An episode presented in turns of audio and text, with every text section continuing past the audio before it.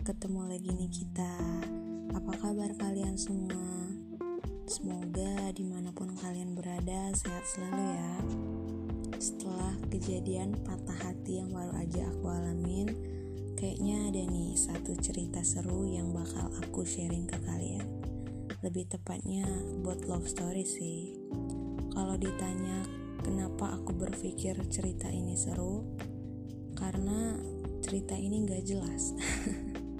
Bisa-bisanya cerita gak jelas dibilang seru. Lebih tepatnya, hubungan aku ini gak ada kejelasan. Dan hubungan ini berlangsung selama 8 tahun. Kalau diceritain semuanya, kayaknya bakal ada beberapa podcast deh. Tapi gak apa-apa, kita rangkum aja. Aku bakal kasih nama kisah aku, kisah tak bertitik. Seperti kata Tulus di lagu barunya Ingkar. Asli sih, semua lagu Tulus tuh deep banget. Kalian udah dengerin belum lagu baru Tulus? Pasti ada nih yang bingung. Apa sih maksud dari kisah tak bertitik? Kalau dalam kamus besar bahasa Indonesia, titik artinya tanda baca yang digunakan untuk mengakhiri satu kalimat. It means kalau udah ada titik, berarti kalimat itu selesai, nggak akan ada kalimat selanjutnya. Kalaupun ada, kalimat itu nggak ada hubungannya sama sekali sama kalimat sebelumnya.